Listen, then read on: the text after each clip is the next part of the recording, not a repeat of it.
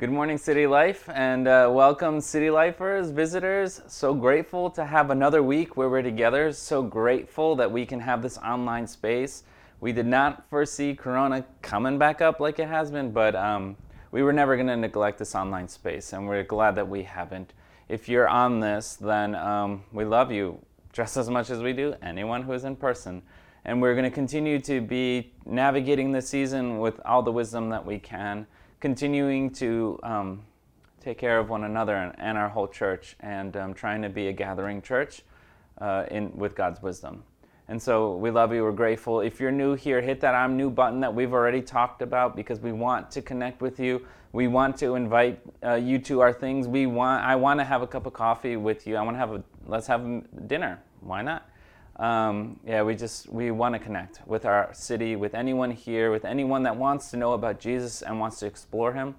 That's what we're here for. That's why we are a church and not just a social club. And so we're grateful. I'm grateful that you're here with us. If I haven't met you yet, my name is Pedro Reese, and I'm the lead pastor here. And let's get into today's sermon. Today is a standalone sermon, which usually means that there are these sermons before to take a break from doing just big projects the whole time. We have these standalone sermons, and they're usually the ones that I am most nervous for, because they usually come because I've only been preaching now for 3 years. These are sermons that I've thought and dreamed of and put so much of my heart towards for years, and I've carried them for years, and I feel pregnant with each and every single one of them. And then how do you boil down years of wanting to say this in 35 minutes? It's just utterly impossible. I feel like these standalone sermons are the worst ones that I do, but I'm excited to explore these with all of us, because it's just been on my heart for so long. Next week, we will start our first sermon series of the year, which, sneak peek, is all about how Luke is actually a gospel of how Jesus ate meals with people. But that was just a sneak peek. And then we're also going to unveil our themes for the year. What are the big overarching themes that are going to help us navigate the year? What do we feel are special assignments from the Lord for this year? For us, by the time New Year comes along, what are the things that we pray we are significantly more mature in? We'll talk about those next week. And so let's start off today. I read this article this week by a pastor in the Boston area. His name is Eric Raymond, and I couldn't put it better myself, so to not risk plagiarizing him, I'm just going to read what he says. Eric Raymond, a Boston pastor, says, "There are many reality shows that end with a staggering renovation. Imagine if they just showed us the end result and never showed the mess they found in the beginning. The beauty of the work is perceived through the lens of contrast. Without seeing the picture before, it's hard to appreciate what you find as a result of the work." Today, we're going to be honing in on this idea of contrast. Our whole passage this week is a passage of contrast. Its only design is to contrast two people and to see which one comes up top. And I love contrast. Contrast is just such we are so wired as people biologically and neurologically to find contrast in everything. In stories that we hear, in visuals, contrast, we are designed for contrast. That's why it makes such a mark on us. And I see contrast in God's scripture all the time, when God is in the life of somebody and they change, and just their life goes into different directions. Like Moses, we just preached through Moses last year, at the end of last year, right? And just think about the man who killed the Egyptian and ran to Midian and named his firstborn son Gershom. And then think about the man that we see at his death, sitting on a mountainside with his Lord. Totally different men. The same man, but different men. I think in the summer of 2020, I preached through Saul's conversion. And talk about contrast, right? Acts chapter 9 introduces Saul, originally Saul, and he's like a monster. He's not even human. It says that he breathes out threats, and he's eager to kill Jesus' followers. He's just this monster. And on his way to Damascus to go and find more of Jesus' followers, Jesus meets him on the road and becomes blind. And then he sends Ananias 3 days later to go and talk and pray with Saul. And as Ananias is praying, it says that like scales fall off of his eyes. And just think about the contrast there, like between this monster who is breathing out death and then this like man who begins to be human for the first time. We even see in Saul and Paul in his name, right? The contrast there. Saul means prayed for, which totally fits who Saul was. Right? He thought he was the answer that everyone had been praying for. He thought that it's like, oh, like everything's pointing to me. Not that he thought he was the Messiah, but he's like, okay, yeah, like I'm the guy, right? I'm the one everybody is here for. I'm the one everyone's waiting for. Like I'm going to, he says in himself, like he was going to be the Jew of Jews, the Pharisee of Pharisees. He was the guy. And then when he finally met the guy, Jesus, he's like, man, I can't be Saul anymore. I'm actually Paul, which means little.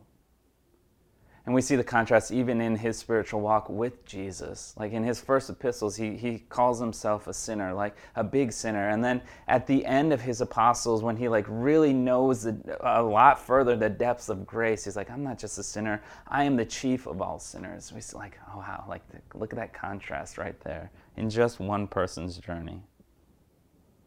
And I see a lot of beautiful contrast in my favorite story in all of Scripture, in Mark chapter 5, when a demoniac man comes to Jesus. Like in that story, in Mark chapter 5, Jesus is going to a foreign land. He leaves Israel, and as soon as his boat hits the land, this man with a legion of demons comes to him, and they have this interaction. It's like, what are you doing? Don't cast me out or anything. And they have this interaction. And at the end of it, Jesus casts out this man's demons, 2,000 demons into 2,000 pigs. The pigs run into the sea and they all drown, and the people around are like, what just happened? And so they go to investigate. And it wasn't the demons in the pigs, it wasn't these like 2,000 pigs dead in the sea that freaked them out, though I'm sure that was part of it. When they get to where Jesus was, they see the scene, and it's Jesus and the man. And the man was clothed and in his right mind. And Mark 15 says that they became afraid, right? They weren't afraid when they saw the pigs. They were afraid when they saw the man that they knew how different he was.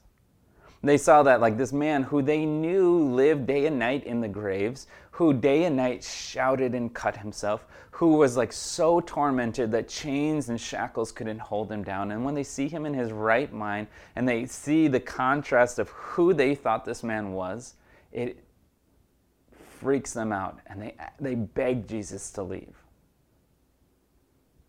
And so today, like, we're talking about contrast. Because honestly, your testimony, my testimony, anyone who believes in Jesus is also a testimony of contrast. Like whether you grew up in the church or you came to faith in Christ later on in life, everyone's testimony is a testimony of contrast. I was dead and I'm alive in Christ. Like sin had its hold on me, and now I am free in Christ. Even if we don't always feel that, that is our story. It's a story of contrast.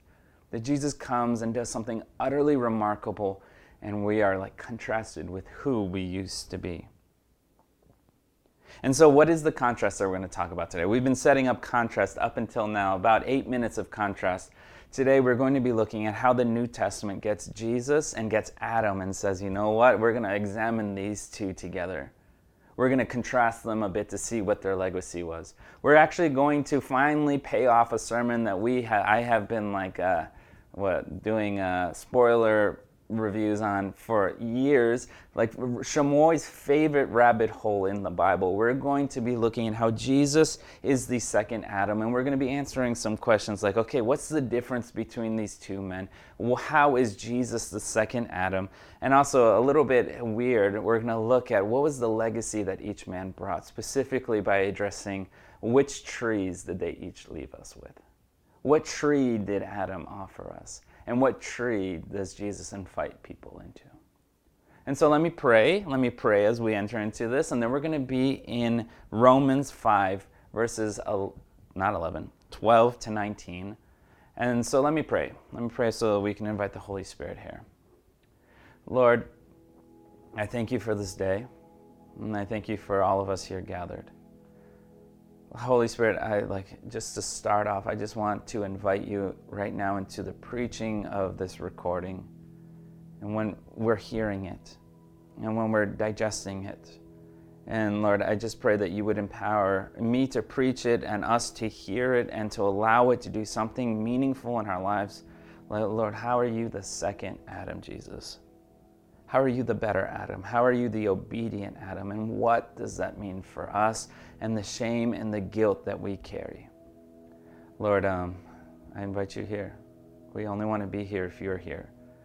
And so, Holy Spirit, thank you for joining us. I love you. Jesus, we do this for you and in your name. And I pray all this in Jesus' name. Amen. Amen. So let's read our word for today. A little bit of a warning. Romans is dense. If you want to learn theology this year, study Romans. Spend time in Romans because it is quite dense, but so meaningful at the same time.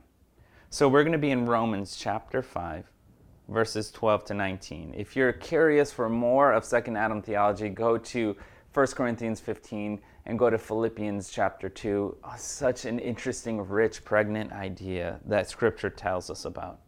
And so let's read God's Word. God says this, "Therefore, just as sin came into the world through one man, and death through sin, and so death spread to all men because all sinned. For sin indeed was in the world before the law was given, but sin is not counted where there is no law. Yet death reigned from Adam to Moses, even over those whose sinning was not like the transgression of Adam, who was a type of the one who was to come. But the free gift is not like the trespass. For if many died through one man's trespass, much more have the grace of God and the free gift by the grace of that one man, Jesus Christ, abounded for many. And the free gift is not like the result of the one man's sin. For the judgment following one trespass brought condemnation, but the free gift following many trespasses brought justification. For if, because of one man's trespass, death reigned through that one man, much more will those who receive the abundance of grace and the free gift of righteousness reign in life through the one man, Jesus Christ." And listen to this. "Therefore, as one trespass led to condemnation for all men, so one act of righteousness leads to justification and life for all men. For as by the one man's disobedience the many were made sinners, so by the one man's obedience the many will be made righteous. Now the law came in to increase the trespass, but where sin increased, grace abounded all the more. So that as sin reigned in death, grace also might reign through righteousness, leading to eternal life through Jesus Christ, our Lord." Let's talk about how this passage contrasts the first Adam to the second one. And let's start off by talking about the two men.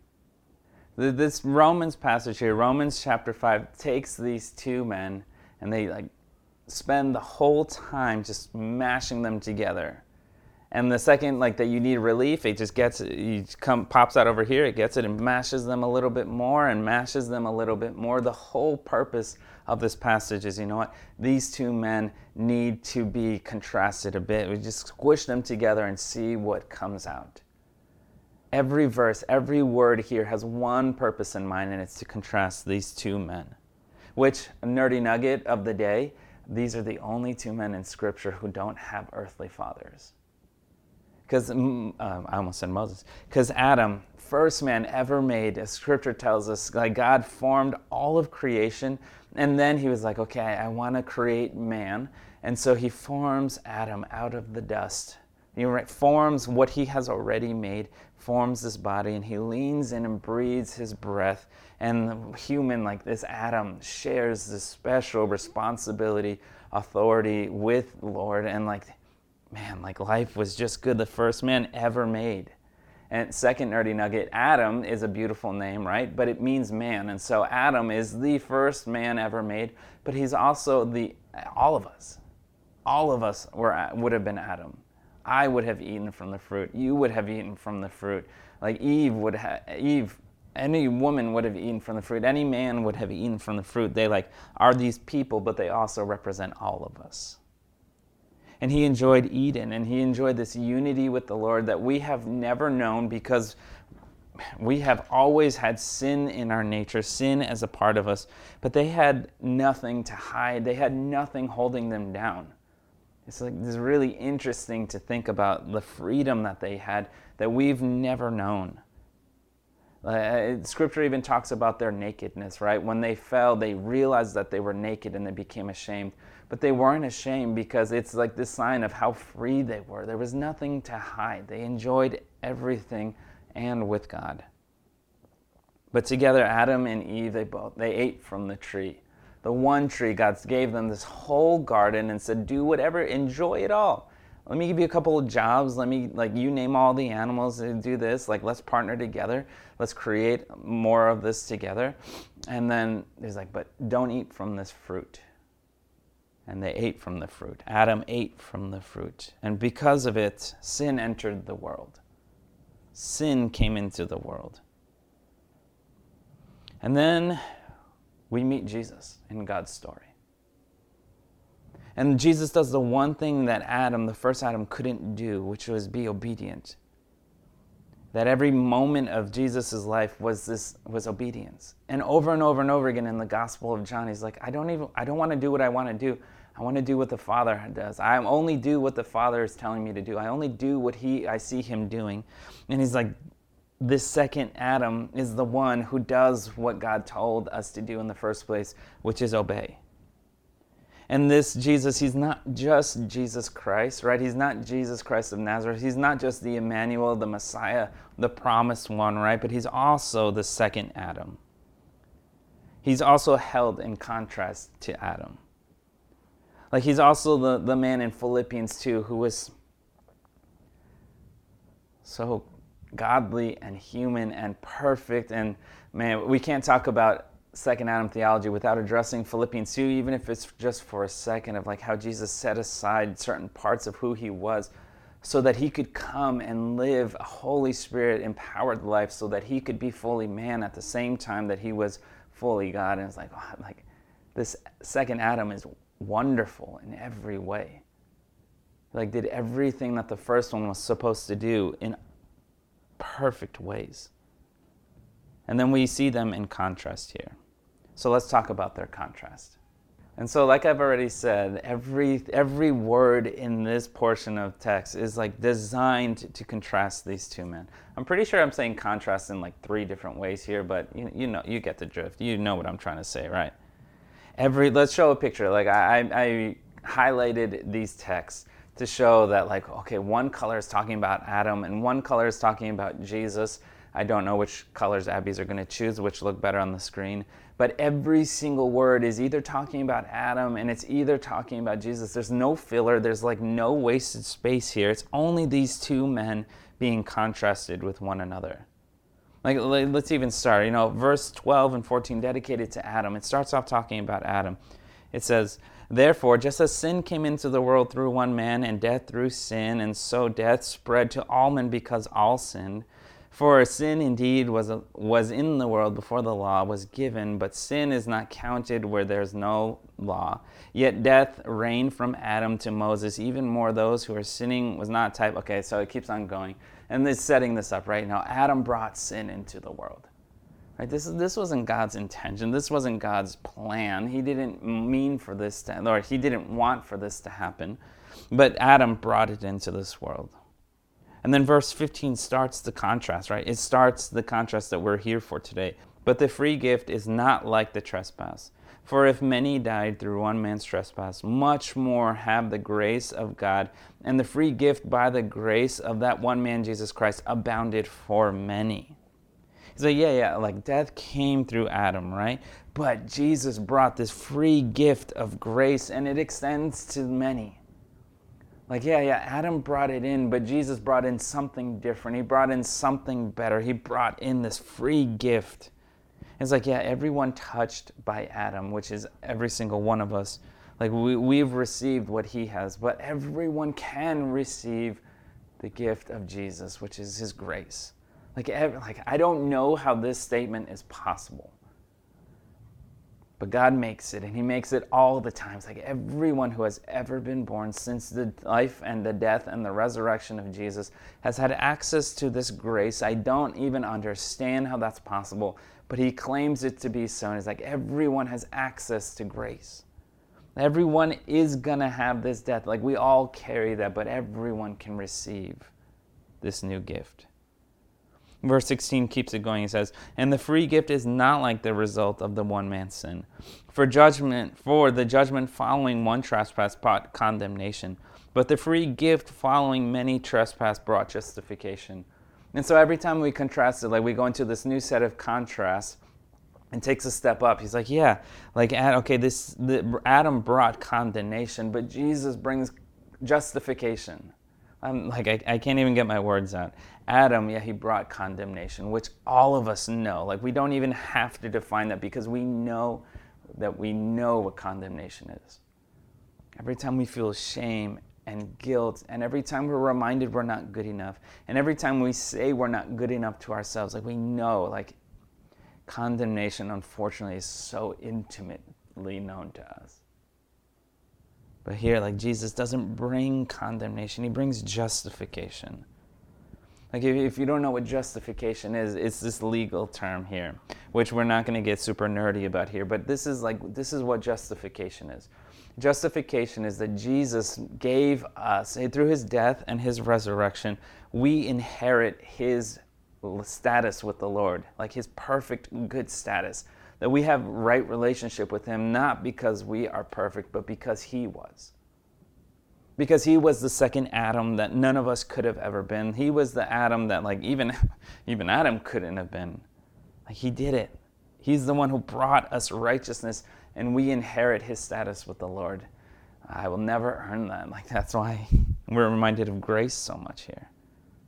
And verse 17 keeps it going. Verse 17, for if because of one man's trespass, death reigned through that one man, much more will those who receive the abundance of grace and the free gift of righteousness reign in the life through the one man, Jesus Christ.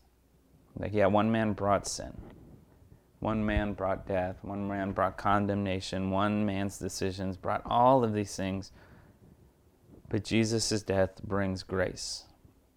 Righteousness, and then the thing being added here, life.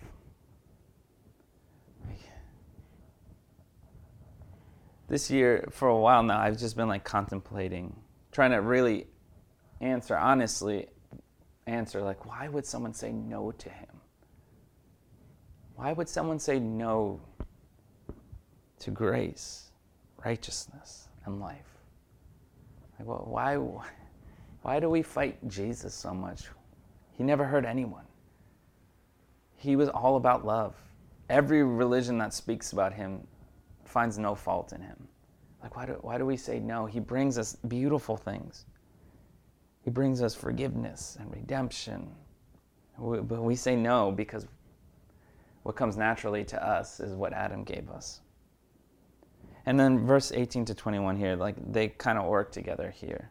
It says, therefore, as one trespass led to condemnation for all men, so one act of righteousness leads to justification and life for all men. For as by the one man's disobedience the many were made sinners, so by the one man's obedience the many will be made righteous.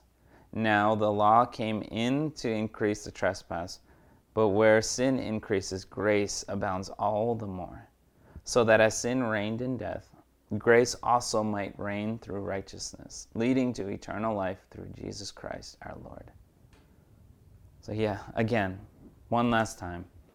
One man brought in sin. One man brought in condemnation to all people. That's what we all share, is what Adam gave us. But Jesus makes it right for all of us. Like, what Jesus offers makes us whole, accepts us, covers our cracks. Like, grace abounds more and more. Like Jesus healing the lepers, his health makes us healthy, not our death makes him hurt. Like, he overcomes us with his grace and with his love. We don't make him sick. He takes away what we've inherited from Adam. And then the last thing that they throw in here is like, you know, it's not just life, but this gift that Jesus offers is this eternal life, which we can't really understand what that will look like. We get glimpses and pictures in Scripture, but in eternity of freedom with the one who set us free. I'll sign up for that. Jesus, thank you for being the second Adam. Thank you for obeying and giving us what Adam had and lost. And so, one of the things I've done this week is, I put together resumes. Okay, let's look at Adam's resume. Let's stack that up to Jesus' resume, because they're being contrasted here. And Paul in Romans here is not letting us go anywhere else than holding these two men together. And this isn't God hating Adam, right? Because he created him, he loved him. But this is Jesus, glorifying Jesus. Jesus is our second Adam. And so what did Adam bring? Let's just put it out there really clearly. What does this passage expressly say that Adam brought? He brought sin, trespass, condemnation, and disobedience for all men. All people know this. It's in our nature. We share Adam. We are his children, and so we have what he had. Then what did Jesus bring? What did the second Adam do?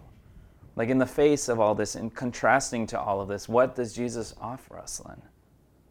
Jesus brought us grace, justification, righteousness, and eternal life with him in freedom. And that is offered to the many. All we need, this is a free gift. All can receive it. All who call on Jesus' name to accept this gift, get it.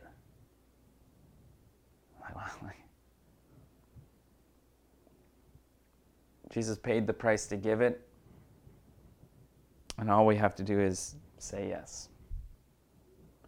And so let's talk about the two trees that they offer. And so then we now turn our attention to their legacies. How both men left two trees as their legacy. Two trees symbolize what these two men did for us. And Adam, the first Adam, he ate from the one tree that he was not supposed to eat from. He ate from the tree of the knowledge of good and evil.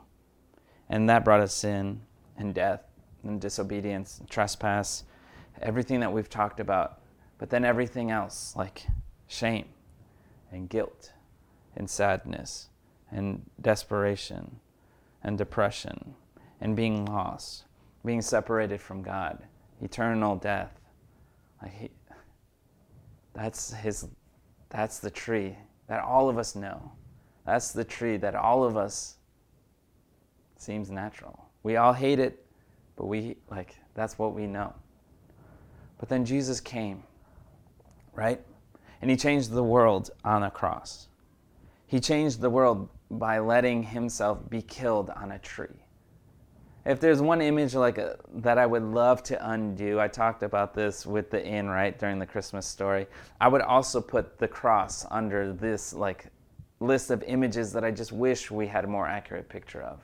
Because you see, Jesus wasn't crucified on this beautifully manicured cross, right? He wasn't a carpenter didn't labor over this death device. Instead, what would happen is, instead of getting this whole cross pole here, they would just give the criminals the cross beam.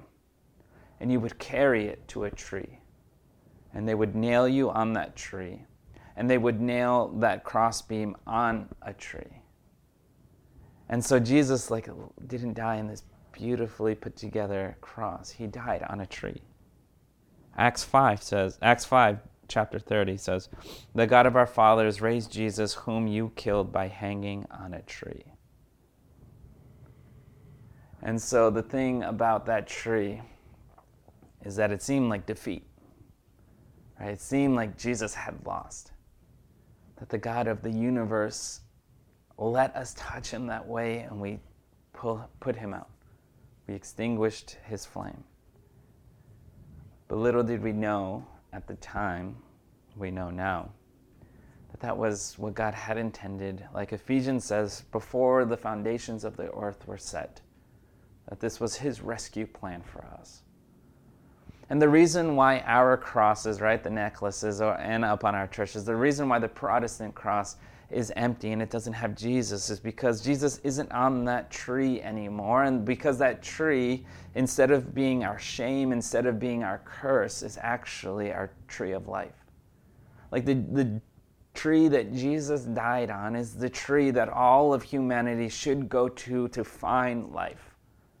Like that tree that represents his death and his resurrection is Jesus' legacy for the whole world. It's this free gift of grace that abounds more and more in the face of sin that like has never been overcome.